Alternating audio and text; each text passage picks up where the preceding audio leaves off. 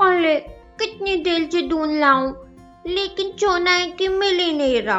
अब मुझे नहीं ढूंढना। आप सुन रहे हैं स्टोरी विद अनवी। सोना किसका?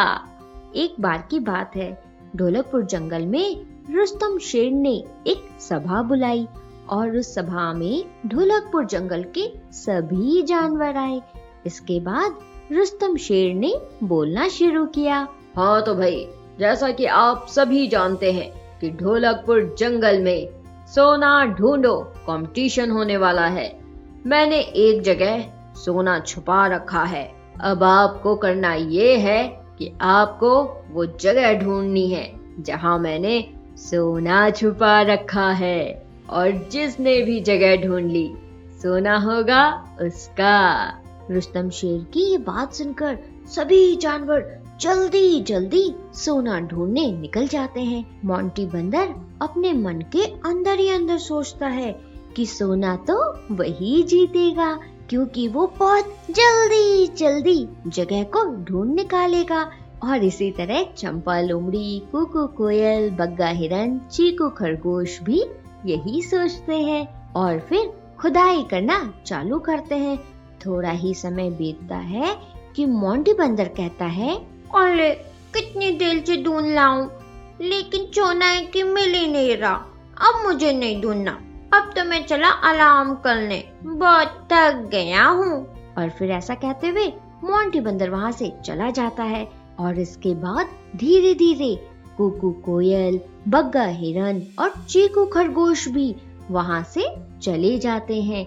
और फिर बस चंपा लोमड़ी और गज्जू हाथी बचते हैं। दोनों इधर उधर सोना ढूंढने में लगे रहते हैं। चंपा लोमड़ी गज्जू हाथी से कहती है, आहा, अरे गज्जू दादा, मुझे नहीं लगता कि सोना वोना यहाँ पर रखा है।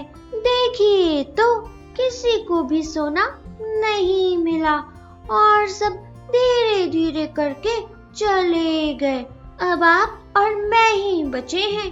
क्या कहते हैं गज्जू दादा, चला जाए यहाँ से? तभी गज्जू हाथी कहता है, नहीं चंपा, मेरी समझ से इतनी जल्दी हार नहीं मानना चाहिए। एक बार कोशिश तो करते रहना चाहिए। गज्जू हाथी की बात सुनकर चंपा कहती है, आहा, नहीं गज्जू दादा, अब तो मैं थक चुकी हूँ। अब मुझसे नहीं ढूंढा जाएगा सोना। वैसे भी धूप से मुझे एलर्जी है, इसलिए गज्जू दादा, मैं तो अब जा रही हूँ। और ऐसा बोलते हुए चंपा लोमड़ी वहाँ से चली जाती है। और फिर सिर्फ वहाँ पर बचता है गज्जू हाथी। और जैसे ही चंपा लोमड़ी वहाँ से जाती है, उसके कुछ ही देर बाद गज्जू हाथी को सोना मिल जाता है। सोना मिलते ही गज्जू हाथी बहुत खुश होता है।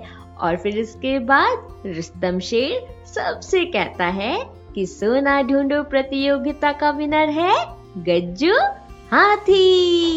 तो इस तरह से गज्जू हाथी को मिलता है सोना, और बाकी सब बस गज्जू हाथी को देखते ही रह जाते हैं। तो बच्चों, क्या सीख मिलती है हमें इस कहानी से?